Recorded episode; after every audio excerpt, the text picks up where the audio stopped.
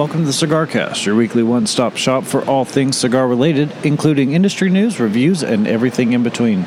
We're recording live from Mission Cigar and Social here in Spring Hill, Tennessee. I'm one of your hosts, Trae Devin. I'm joined, as I am every week, by the Quizmaster, Mister Shane Reeves.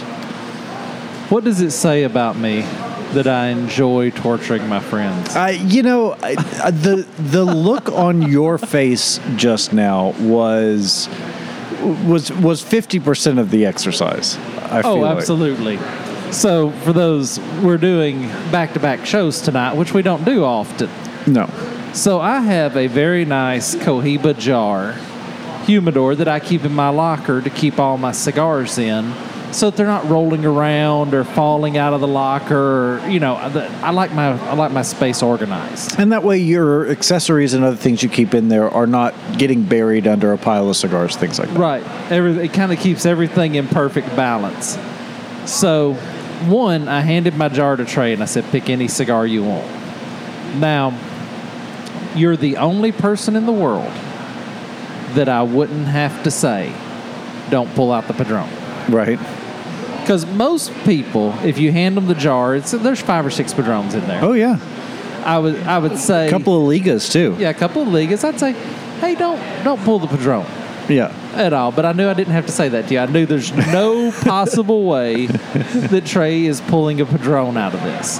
And you did happen to pull out a cigar that I have in there that I'm supposed to smoke for the shop to tell them what I think about it. Well, it's it's funny because when you're when you're in an exercise like that, you, there was a cigar that you have in there that I'm not a particular fan of, so I'm not going to grab that. And but then you've got three or four of some stuff. But then you've you had, like I said, the Patrons, you had the other, and it's that balance of I want to pick something that I that I like or that I might like, which was the case of that first one I pulled out. But I yeah, I'm not going to put. pull the top shelf, but I'm not also just going to pull the the cheapest one you've got in there, even though I know it's it's a cigar I don't like. So it's this really weird, like, how do I... And I I feel like even the, the one I chose was still the wrong answer because I was like, okay, Africa. I know that you love the Africa. You pulled, lot, like, you smoked lots of Africa. You can get it. And then I pull it out, realize it's the Churchill. So I'm guessing this is the second to last one of what you had from that case? No. Okay. Because I was starting to feel guilty once I realized. Oh, don't worry. You can still feel guilty. Oh, oh yeah. My wife went through great, great uh. trouble to procure me a bundle of those because she knows that's my favorite size of Africa. Oh, nice. Nice. Okay. I, knowing that it's not quite as limited a quantity as it would have been, I don't feel as bad. Okay, good. And I, and I hope you enjoy. I want you to enjoy. I would have loved to have handed that cigar to you, but it was a lot more fun to watch. Oh, yeah. Yeah. But, but I, I would have handed that but cigar. But you're right. That Churchill in the, in the Africa is the size that that was made for. That is the best size of Africa. And so you'll be smoking the Africa Churchill. I believe it's called the Kudu. Uh, actually, I just searched it as Kifoko. Oh, okay. Okay. Yeah. Really, really weird name. Yeah. Well, I'm actually smoking in Africa, too, but this is my fourth cigar today because I went and I've been traveling with friends and smoking with them and then came in here and smoked one. And this is the Dumas. This is the Robusto Africa. I love this cigar. When I got the Africa humidor I wanted at the poker game that night, they gave me a bundle of these Dumas. Came with that humidor. And I have loved having these little Dumas around. Just yard selling. You can light it up, you can smoke it, but you're not interfering with yard selling. Do it. It's right. Box pressed, so it'll sit on the fender while I walk up to a yard yeah. sale. I really enjoyed having this cigar. That's awesome. So it's, we're both smoking Africas tonight. Which we haven't done since the first time we smoked it on the show three, four years ago? Yeah, been a while. twenty nineteen And, and this is the first time we both smoked different sizes of it. Oh, yeah. But that cigar is outstanding in the Churchill. If you've never had the Africa in the Churchill, you probably won't. Yeah. I, so I assume I, at some point they're going to release them. I hope so. I so I don't know if you can still get the cases. So uh, they released a it basically a knockoff of the Peter James case, and it came with five of the Churchills. And at the time, and still to my knowledge, it's the only way you can get one. I'm not sure how what backroom deal conspired to get you a full bundle, but it I've, I've never seen them in a shop. I don't think you can get them in a shop, but if you ever can get your hands on one of these, it's worth it. Well, our rep is one of the greatest guys in the world. Oh, yeah. And I think our rep knows that I've probably sold as many Africas as he has. Right. He's the rep for the company. Mm-hmm. So when my wife called and said, this is Shane's favorite size, Adrian went above and beyond the call of duty. That's and awesome. Procured those for us. So bravo. I'm very grateful to him, and I'm even happier that I get to share one with you. That's awesome. I appreciate so, it. So that, that makes me feel good. But let's move on with the show. The show must go on. Now that the cigars are chosen, they are cut and lit appropriately, we may now continue with the show. That was excellent stalling to try and get your iPad open. Yeah, you're welcome. I was, I was going to break into some sort of song. I couldn't come. That's right. No Buffett come. this week. No, no Buffett this week. I was, I was, I was thinking about a Jackson Browne, The Stage Is Down, and you know, something, something like that. Something a little bluesy. Yeah. Four new colors for Paleos V-Cutter debuting at T P E twenty twenty-three. This is from Half Wheel. Yeah, so I don't know what. Once you see the profile of, of those cutters, you know the brand that I that we're talking about. It's. Yeah, I remember seeing the the Paleos in in for forever. You know, at least since the early twenty tens is when I kind of first remember seeing them. They're very smooth. The action on them is phenomenal. At the time, they were priced a little outside the range, and it didn't make sense when you could buy, uh, you know, a, a Xikar cutter for the same price. Now they're twenty-five bucks, which I think is what they were back then, even. Yeah, it, it is. I think that's what they originally started yeah, out at. So at the time, that was a, that was a bit of a bridge too far. For something that wasn't spring-loaded, didn't have the same kind of action and feel as the Xikar, but I've always really liked them. I've never owned one, but what I find interesting about this, so it, there's like a, like a light jade teal, an olive, a royal blue, and a red, and this is in the V-Cutter line. Very bold colors. Now, Paleo has always done some color schemes, but they've been very subdued. They've been very sort of earth tones. I think they did a camo one, but it was very mild. I'm wondering, so this is the same company. This is Quality Importers owns them. Same company that owns Xikar, that owns uh, Cigar Caddy. Cigar Caddy also this week announced three new colors for theirs, and it's the same.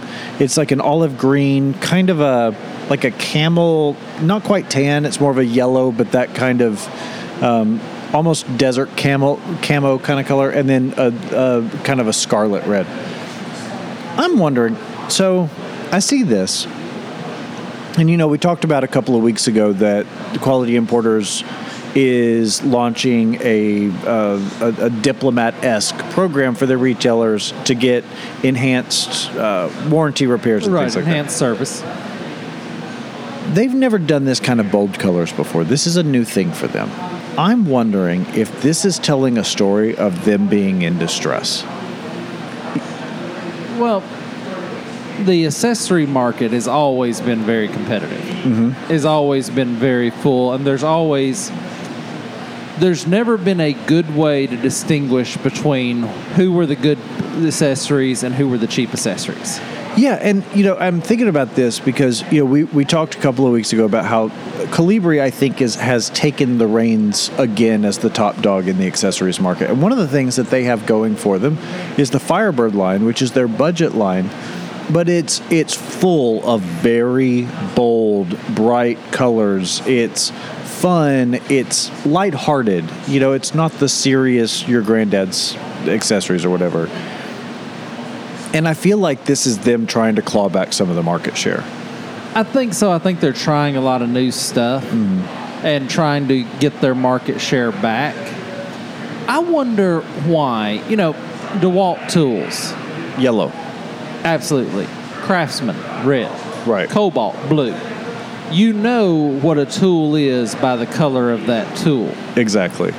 And that's a, that's always been a huge asset to the, especially the DeWalt company. Because you see that yellow and you say, oh, yeah, that's that's going to be a good tool. It's a DeWalt. Yeah. Or you see the red and black and you say, okay, that's Craftsman. It's going to be a good tool. It's going to stand up the test of time. You see the blue and you say it's cobalt. Don't buy it. Right. You know, you you see the different colors, and it's and I wonder why nobody in the cigar business has a signature, even if it's not a color, at least a signature emblem. Yeah. On their product. I, I think an emblem is what they would need. Well, the Paleos do have that. If you look at the photo, you can see that, and that's that's on every product they make, that little seal at the top. You know, because I was thinking about this when we first started talking about it, about color. And I know that I choose my cigar accessories by the company first, and then I choose from their available colors. Sure. I don't, if I want a red lighter, I don't want to have to buy Xikar. Right. You know, you know it, I feel like with tools, you're buying it, you don't really care what color your tools are. You care what brand they are because that tells you what their quality level is. But accessories are an extension of personality. By the time you're choosing the color, you're choosing the color available in the accessory you want. Right. You're not choosing the color and then choosing the accessory based on that. You know, my, my Julius is a very good-looking lighter in the red and the black. Right. And I've got one in the silver and black, and that's a good-looking lighter, too. But the red and the black, to me, was just striking when I wanted to buy a Julius. Yeah, I think... Now, if I'm looking at an array of lighters for, from four different companies, and they're all the same twin jet, you know, they all have the same features, built-in punch, and a, and a really visible window. Let's just... Those are the things I'm looking for. Okay. Four different brands, and they happen to be four different colors... I probably am going to buy the one that's in the color I like. Sure.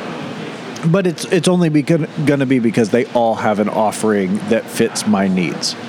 Just like if Makita didn't make a reciprocating saw, but all my other tools were Makita, I'd probably just buy something that was either compatible with the batteries or the next best thing. Right. Okay. Sorry, I got to chase a rabbit. All right. I have been now for ten years. My family does not have a crest. Okay. Does your family have a crest? Um, you seem like the kind of person whose family would have a crest. How dare you, sir? Uh, yes, we do. No, uh, uh-huh. Actually, no. Stereotypes exist for a reason. So, no, actually, there's kind of a funny story with that. So, my my dad's next oldest sister... Um, the youngest of the three girls was kind of the family genealogist. Every family has one, right? Sure. But she passed away a couple of years ago. But so there's no one really taking on the, the mantle. But we found out within the last five years or so that even though the family name of Deadman is ours and that's the lineage, blah, blah, blah, our bloodline is actually not. Our bloodline, somewhere, some great, great, great, great, great grandfather was born in an out-of-wedlock situation, and I quote. So we don't really have a family crest because we've got a little bit of turmoil in the bloodline. That being said, my maternal grandmother, that's that lineage, we we did, there were, Bowman was the family name. We do have a family crest. I even know and have met several of the Farquharson clan members of the the original Mid-Highlands Scottish clan that we derive from. So on that, so I'm a little removed in a strict genealogy standpoint, but fairly close to me. Yeah, we've got a family crest. Well, when I went through Men's Fraternity, program that changed my life. Yeah. When I went through Men's Fraternity, one of the things that Robert Lewis talked about was establishing a family crest. Because as you hand down to the next generation, it's a tangible representation of your family. Right. It's a tangible representation of the values you wish to family. To, you know, the belief in a virtue is far more important than the virtue itself. And I've been struggling now for about ten years. My brother and I have been putting our heads together and have made no headway on figuring out what our family crest would be. You know, you got to have something about faith. Yeah. You probably got to have a, a totem animal of some sort. Which for you would be a golden retriever. maybe a golden retriever, lion, bear. Your, your your mom is a golden retriever too. Oh yeah, absolutely. Like you two are the same person. Yeah, I remember the first time you met my mom. You should have told me that you were exactly alike. Even the voice, it was it was absolutely uncanny. So you gotta. So generally, I'm thinking three pieces of a crest. You gotta have something to represent your faith, some sort of a totem animal, and then is it an occupation? Is it a you know? Would I have a you know a cross, a golden retriever, and a house? What would what or a hammer? Well, uh, well, Padron's got the hammer, but I mean, it it kind of depends. I don't think it needs to be representative of your current house. I think it needs to be the lineage and the and the both up and down. So if you hail from a family that doesn't have an established crest, you want to look up a couple of generations and kind of find some of the core guiding principles that have led your family to where you are. Yeah, you know, and how do you get that? How do you get everybody on board? How do you? How do you can't committee the press the crest? No, I think you have to do it, and if they want to to take it up, they can. If they want to buy in, they'll buy in. If yeah. they don't, you wait for them to die, and the next generation buys in. Exactly. I think uh, I think there's a lot of stuff in life has to be done that way. Because I guarantee you, if I made up a family crest for my family today, and I just started telling my son that that was our family crest, there would never be any question of why he doesn't see it anywhere but in our house.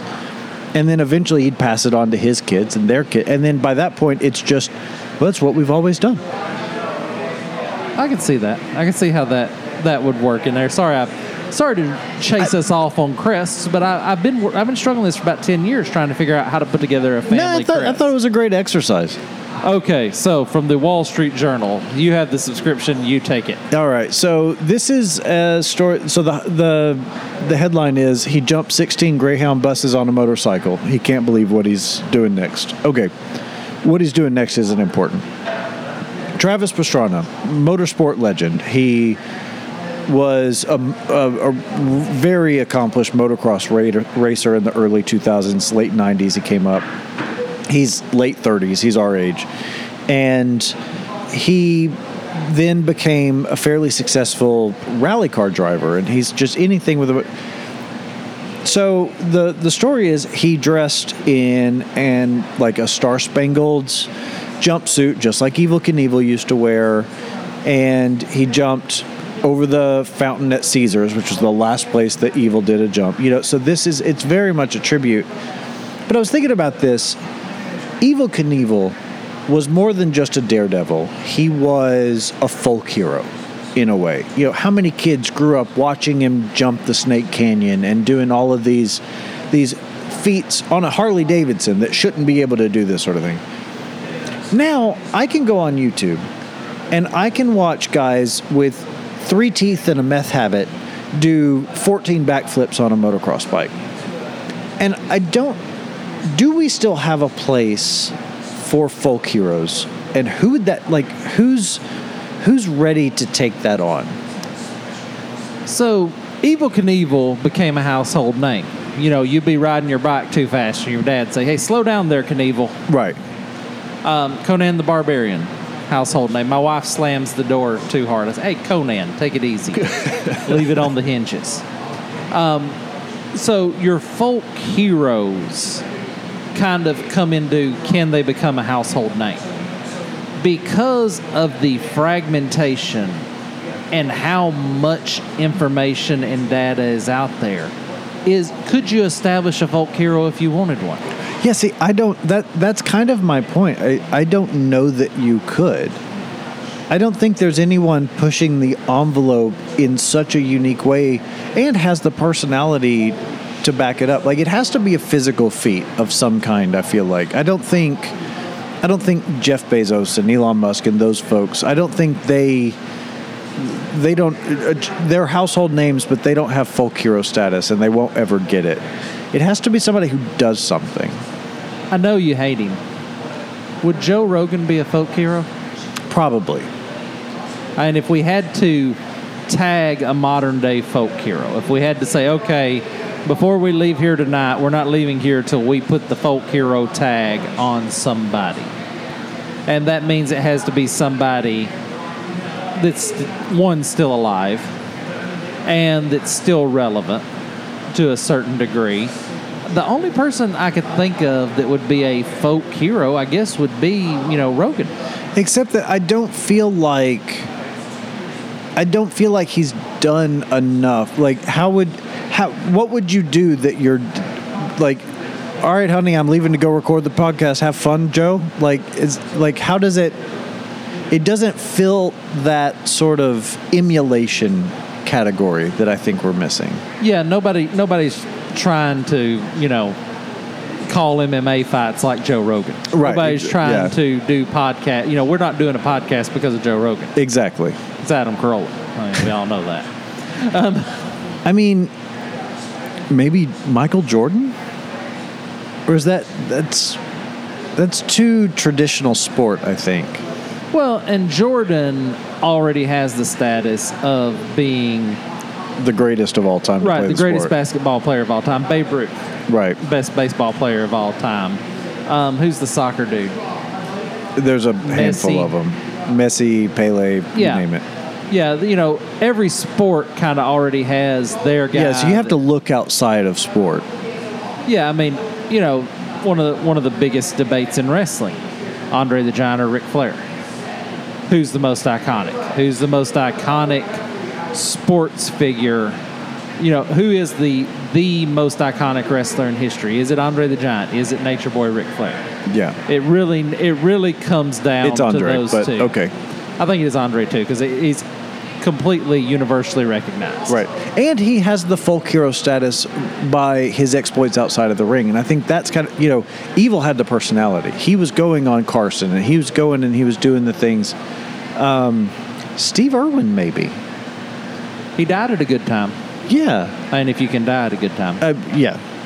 And all. He, he, he didn't. And is that... is that why the daredevil becomes a folk hero? Because they don't have a long life expectancy. I, th- there's probably a lot to be said for that. I mean, it's been said, not to be morbid, but it's been said that Elvis Presley's greatest career move was dying. Well, I've I've said it before about Jim Croce. I'm a huge Jim Croce fan.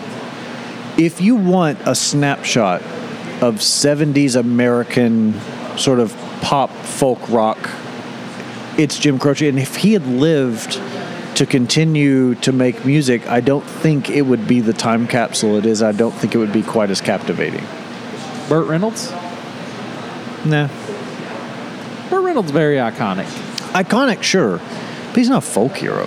No, he's he's a little too mainstream. Exactly. To be, I mean, in certain circles, he's legendary, but um, I don't know. It's it's interesting. Are and is our society worse off for not having these iconic I think so. I, I really do, because Evel Knievel did nothing of substance to to push the whole of humanity forward, right? He wasn't out there trying to cure cancer. He wasn't out there. But when he fired up his Harley, the nation watched. And it didn't matter if you were blue collar, white collar, red state, blue state. He was captivating. Could could a folk hero be established in our current society? I think it's possible, but I just, you would have everyone, half the people on Twitter would be calling him a, a rec- oh, he's just trying to do what so-and-so said, or he's digging into his tweet history. Oh, he said something racist in nineteen seventy-eight. It, you know, it... It's it's harder to have it's harder to be squeaky clean enough to elevate to that level of spotlight and survive it. Yeah, few have done it. Yeah, you know, Keanu Reeves, Tom Hanks, Tom Hanks. Nobody has anything bad to say about either one of those guys. Right. Everybody, you know, you hear you hear people, you don't hear people say um, Bill Murray, Bill Murray, folk hero, folk hero, Bill Murray. Okay, I'm in. All right. I'm signing off on Bill Murray is our current folk hero that we, the folk hero we need that we didn't even know we needed. So moving forward, I like this article. I like it a lot, but I like animals. So I'm always going to be be partial to these kind, and I love your question. Dog versus shark standoff thrills tourists on Bahama boat tour. I was thinking of you when I pulled this one. So, San Juan, Puerto Rico, a hammerhead shark comes out, and a dog jumps in the water and says, "Bring it, mother." Mother Fisher. I'll be your huckleberry. Yeah. You know, the so the dog jumped in the water, paddled him, went and looked at the shark, and then the shark leaves. The shark says, "Okay, I'm out of here. I'm, I'm not doing this anymore." Do you think it's like being a six foot four, three hundred pound retired lineman that walks into a bar and some guy that looks like me comes up and starts picking a fight? And at a certain point, it's like, he's got to have reason to think he belongs here. It's that, or it's, okay, if I squash this guy, it does me no good. Right. If he gets lucky, or he knows, you know, Wayland karate and, and destroys me, it does me no good. This is the definition of a no-win situation. Yeah, I think the ha- hammerhead shark was doing that math.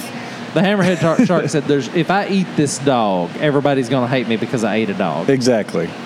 And if the dog manages to to eat me, then I I look like, you know, I, I discredit hammerhead sharks for, for all future ever. generations. Yeah. So, yeah, I think this is the, one of those deals that the, the hammerhead shark said, "Okay, I don't know what's going on here, but I don't see the upside on this." I'm trying to get back to your question. Can we talk about for a second what tour company is allowing a dog on that boat? Dogs are everywhere. I know, but that's just not... Leave the dog at home for that. Well, I, I have my views on this, that if it's a service animal, yeah, I better be able to see the service it's providing. Uh, yeah. That's all I ask. There's been... The, the, the service animal and the emotional support animal and all that has gotten so out of control. I, I just, I, I, it's to the point that now I see service dogs and I'm going, okay, is that really a service dog or did you just buy the vest? Right. Would, would, is this an Amazon service dog? Yeah. Or is this a real, is he going to keep you from walking in front of a bus when you stagger out into the street? But I like your question. You have to pick two animals to face off and give them fifty-fifty odds what two animals. Yeah, so not a, not a bear and a muskrat.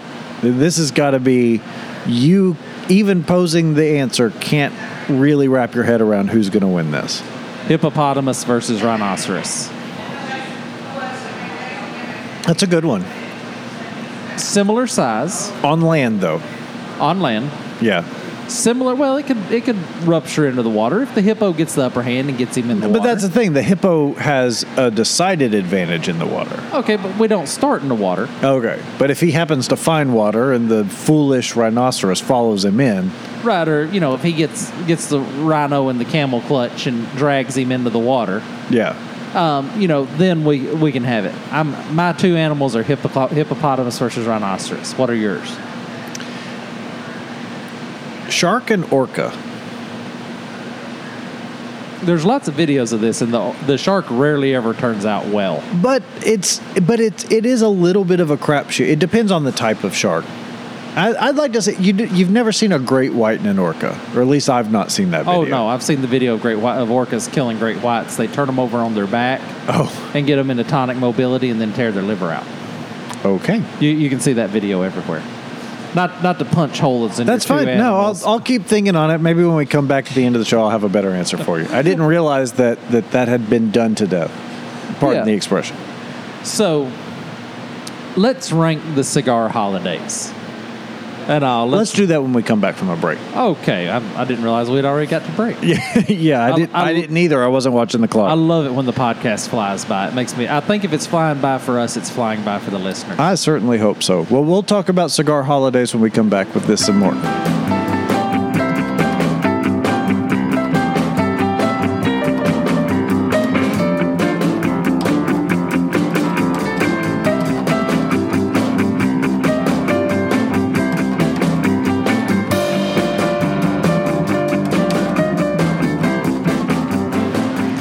Welcome back to the Cigar Cast. This is one of your hosts, Shane. Sitting from the across from the man who can wear the hell out of a kilt, Mister Trae Devin. You know, it's funny you mentioned that. I was digging in my closet the other day and realized I have not worn a kilt in a very long time, and I, I'm, I'm ready for it to warm up so I can I can fix that. Well, we'll definitely have to wear them Yo, during yeah. the the watching of the Quiet Man. I came in here last year, and I had my kilt, and I had my hat, I had my shillelagh, I had everything put together. But after seeing you wear a kilt, I think I need a vest. Oh, you like that look? I, I like the vest, but now here's the thing. Would I look too village people with like a nice black leather vest? I think so. I think leather's what's going to do you. I got to go tweed there. of some y- sort. Yeah, tweed's going to be better. Tweed to kind of match the tartan of my kilt. Yeah. That's going to be hard to find. No, Amazon. Amazon, I should be able to find yeah. it. Okay. That's where I get a lot of mine. Okay, I'll have I'll have to get on that. But speaking of which, let's talk about cigars and holidays. All right.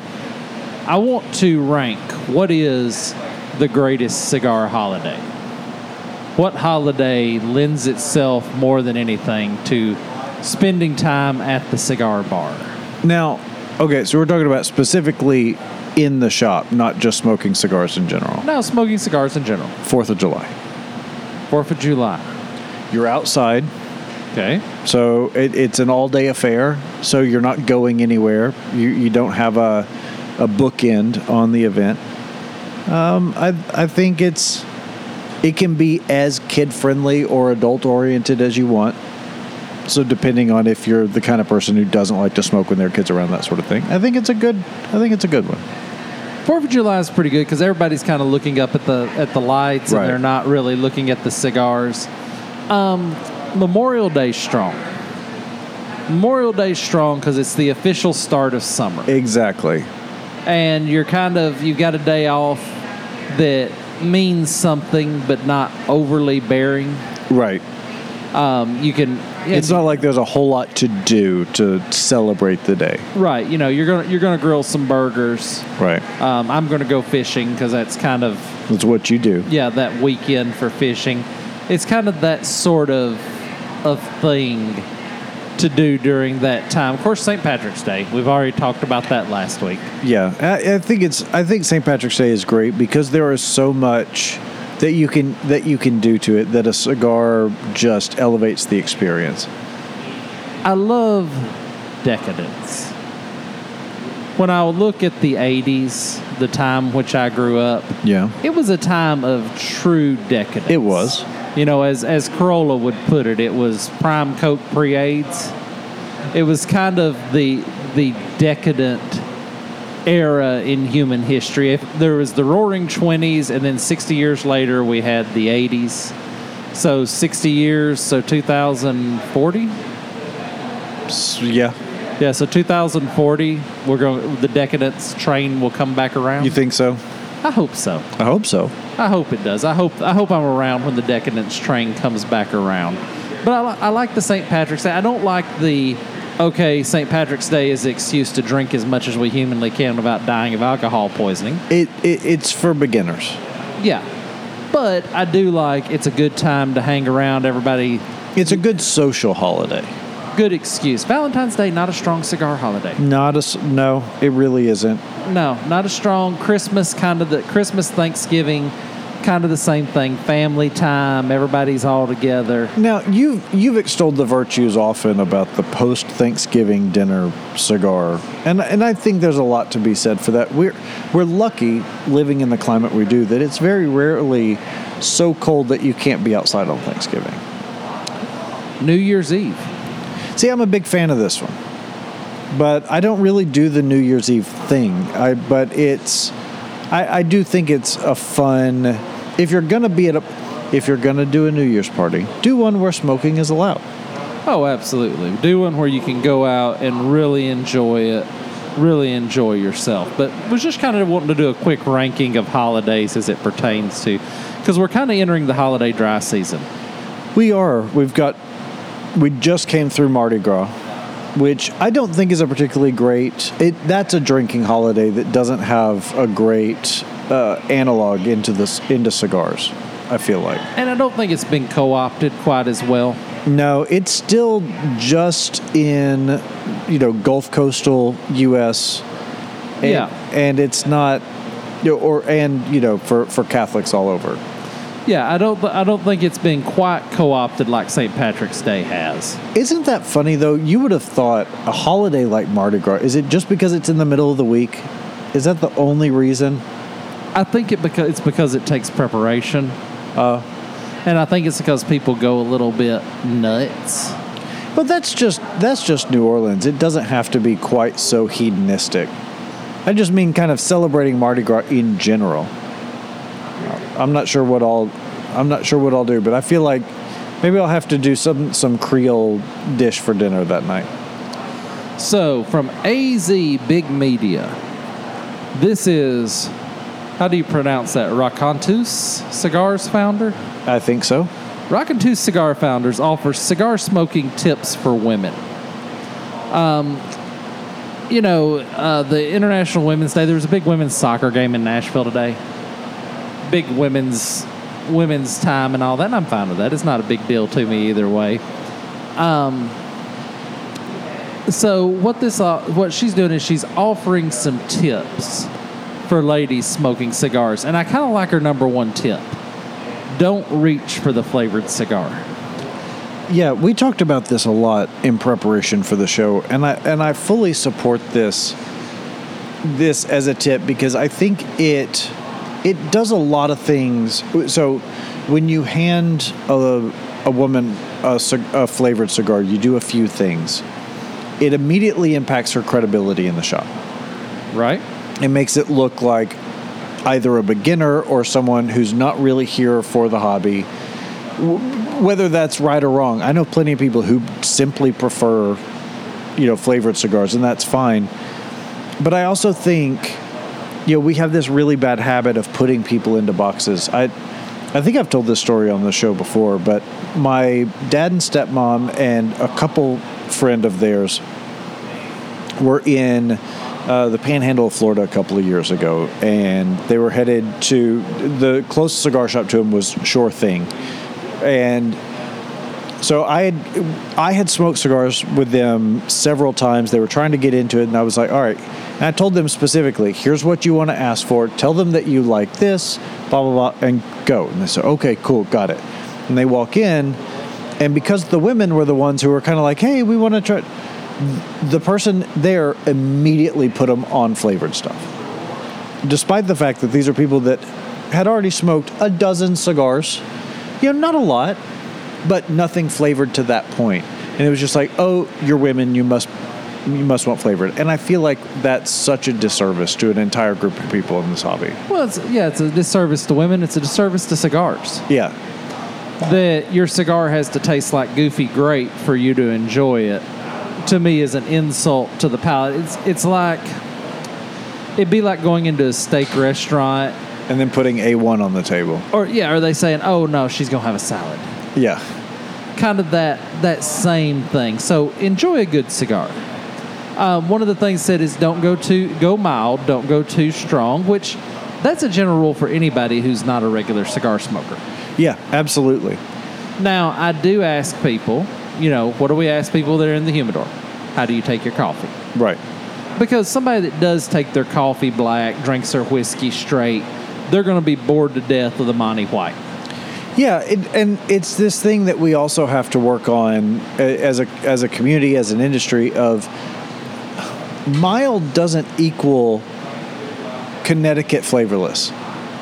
You know, there are plenty of really flavorful cigars out there that are mild in terms of nicotine punch, because that's that's what it's really all about, right? You don't want a heavy nicotine cigar that's going to make you sick to your stomach. But that doesn't necessarily mean it has to be a boring... And thankfully, I think we're past that point in life where guys go in the cigar and kind of snicker and say, oh, yeah, I'm going to give him one that's going to knock it, knock him down. Yeah, thank goodness. Or maybe it's just because we're older enough that, that we're past that, or maybe it's a general thing, but I'm so glad that, that I don't experience that. Well, of the eight or ten people a week I help with cigars here at the store, Um, always one or two of them said, well, a buddy of mine gave me one and it was just too strong. It just knocked me down and I just didn't like it and wasn't able to enjoy it and things like that. So I'm, I feel like we're moving past that. Yeah, I think we are too. Now, because they said that, that doesn't mean I, and I'm picking on Monte Cristo White, but to me, the definition of a plain vanilla cigar is Monte Cristo White. Yeah, I get that. That that that's just as straight a, it's not a bad cigar.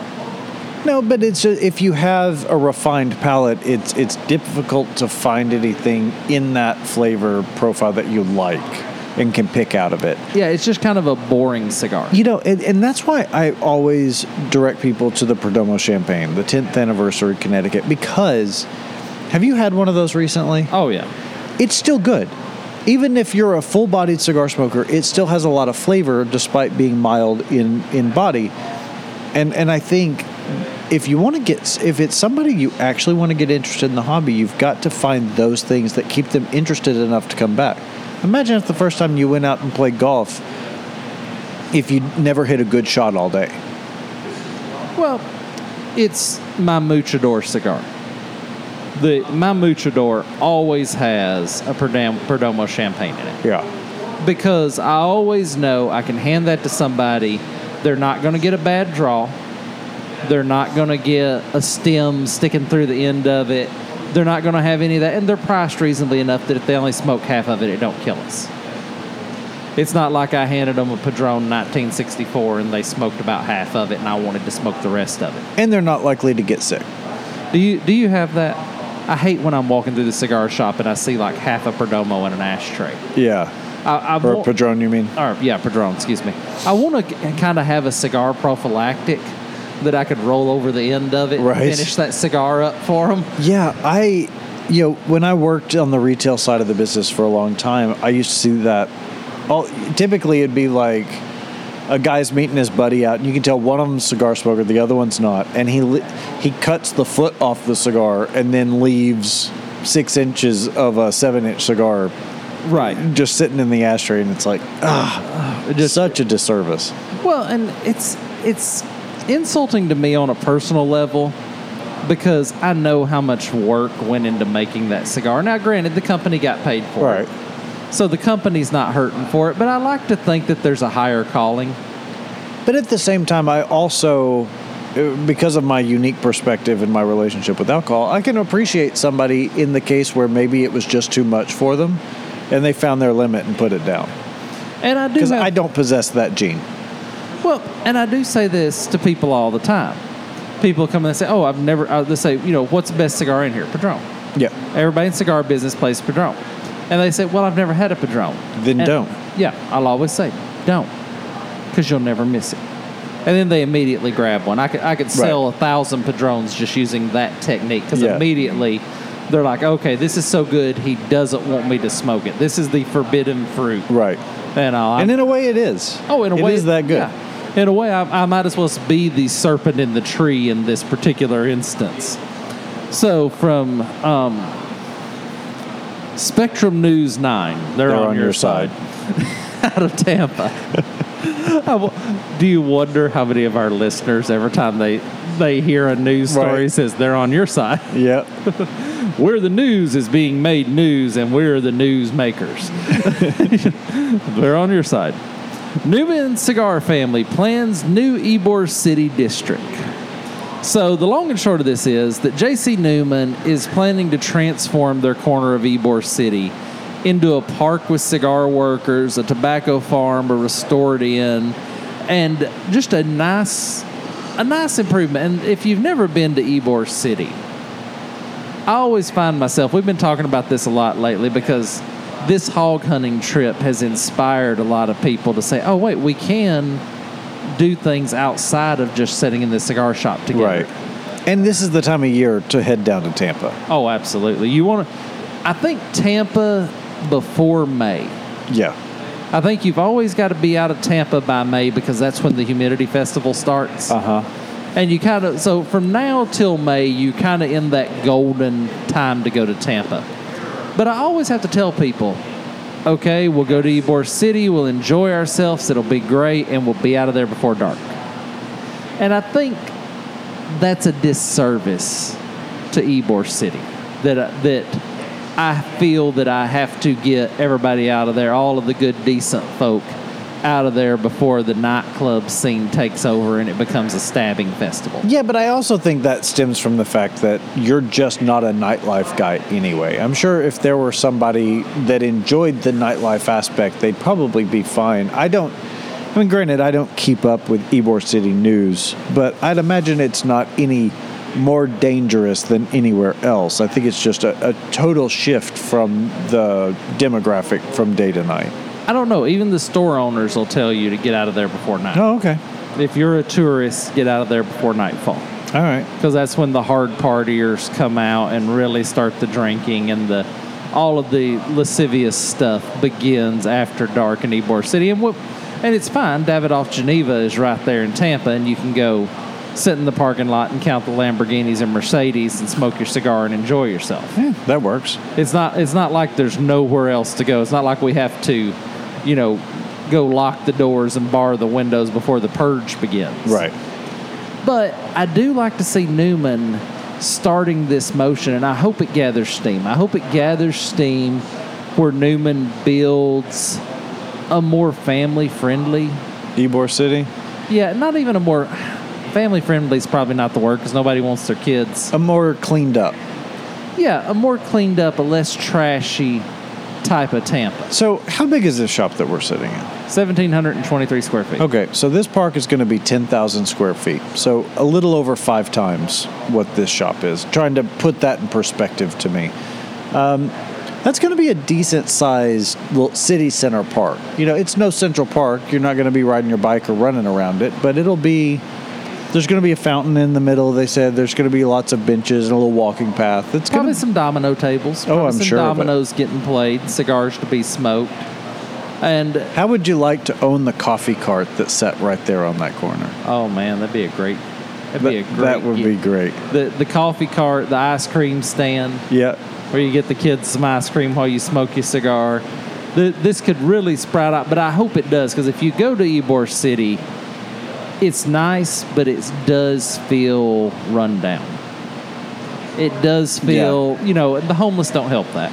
Well, but also we've talked, how many times over the course of the time we've been doing this podcast have we talked about factories that are being torn down or refurbished or revitalized? In fact, that's part of this. We talked, I think it was our first episode back, we talked about uh, an old cigar factory that's being converted into a small inn, uh, but they had a bat problem. So part of the part of how they figured out how to deal with the bat population, they're building a bat house in the park. So that's where the bats are going to go. But they're revitalizing these old rundown. In fact, that particular building, one of the um, one of the State Historic Preservation Society people said that they've only seen one other building in the state of Florida worse condition than this one that was actually restored. So they're really pumping a lot of energy back into this area, which is great to see. And uh, if I was if I was Nick Perdomo, I would be looking at land around that to buy and kind of do the same thing. Yeah. And have, have some of the, the higher echelon folks come in and be part of the solution. Yeah, Jonathan Drew. If I if I was one of the big name cigar companies, I would be looking at, okay, how can I add to Fuente Park? How can right. I how can I expand onto that? Not and it's not for market share, but just to take and create that cigar lover's pilgrimage destination. Exactly. Yeah. And all, because that's really kind of what it is. We kind of take a pilgrimage to Ybor City, to to the cigar place, and really enjoy where our where our hobby was flourishing, if not born. Yeah, I, I agree. I think we we definitely need to do that. I've I've still never been to Ybor City, so that's definitely on my bucket list. One other thing about this uh, installment I want to hit on is the fact that Newman wants to grow the first crop of cigar tobacco in Ybor City. So in, in all of the history of Ybor City, it's never grown tobacco there, but they have the, the climate for it. They're currently using a section of the parking lot to test this theory, which I think is hilarious. But part of the park will actually have tobacco fields in it. See, very cool. I think that's a great thing. I, I like everything about this. I like everything about how they're doing this. I think I hope that it, it takes off. I really do. And and I, I applaud Newman. I really wanted to hold Newman up and applaud them for going through the effort to do this. Yeah, me too. Tell me about your Africa a little bit, if you when you're done yawning. Sorry. It's been a long weekend. I've been up since before six this morning, too. So it's really good. It's, I mean, it's so consistent. That's what I really love about the Africa, is that the first one that we ever smoked to this one still tastes just as great. You know, subsequent releases haven't resulted in a reduction of quality. You know, there's really nothing bad to say. It's still a seven. I know we're not to the rating part of the show yet, but this that cigar is still a seven to me. I never get tired of it. Rarely a day goes by that I don't smoke in Africa. And I never get tired of it. Yeah. I mean, in whatever size I get, it just seems to be better. You know, and it's funny because in the previous show, we talked about rotating the humidor. So what we've been doing with the Africas is we've been just rotating out the sizes. That works. You know, we had the Timbo, the big one, the six sixty, and we'll always have the Timbo here because I'm the one that buys them. Right. And then the Kifaru, we brought it in, but we only That's brought... That's my size. Yeah, we only brought in like four sizes. And on a Kifaru is the Rhinoceros. It's the one that's the torpedo. Right. Yes. We only brought in like four boxes. We sold through those four boxes, and I said, let it lay. Let it stay back. We brought in the Punamelia, which is the Toro version. It's mm. always good, and it'll always kind of be here. But I think you can keep the humidor fresh by just rotating out your Vitolas. Yeah, I think that's a great... If, if, if it's a cigar that's hot, and you know that you've got the clientele that will not always just buy on size, I think that's a great way to inject some some life without having to upset your regular smokers. Well, by the time y'all hear this, T P E will have occurred. I'm not a fan of T P E. How come? I don't like the vape and the... I, I don't feel like, you know, um, two of the owners are going to T P E this year because it was just incredibly cheap.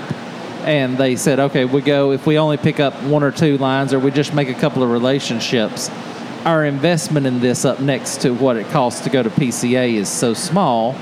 They've, they've made it really attractive. So I will give T P E credit for that, for making it really attractive to retailers to come to their show. Yeah. So, but it'll be interesting in the coming weeks. I want to talk about what comes out of the T P E show. Okay.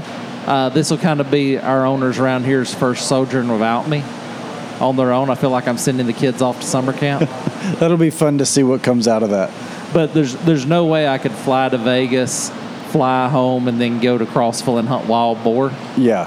And I also look forward to when we come back next week, I'll have great boar hunting stories. You're probably going to see a, you know, a photo or two of me with the boar on Facebook. May even try to turn a tusk into a cigar punch. I'm that I want to see. I'm working on the physics of that. I think if you cut it off at the right gauge and then hollow it out. Yeah, I'm sure you can make it work. And all, can you? You think I could sanitize it enough that I could use it as a cigar punch? Oh yeah, I mean it's just it's um, ivory. It, well, no, it's it's calcium and keratin, so, so it shouldn't be able to. Yeah, should could I? You think I'll ever get it sharp enough? Yeah, you should be. They use bone for needles, so I'm sure a tusk being a similar composition, you could be able to do that. Me and my Dremel tool are going to spend some time on that. If I if I have a handcrafted boar tooth cigar punch, Me that'll too. be a great that'll be a great gill.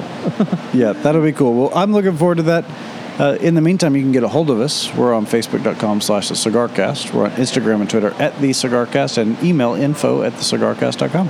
Thank you, everybody, for listening this week. Until next week, have a great cigar and think well of us.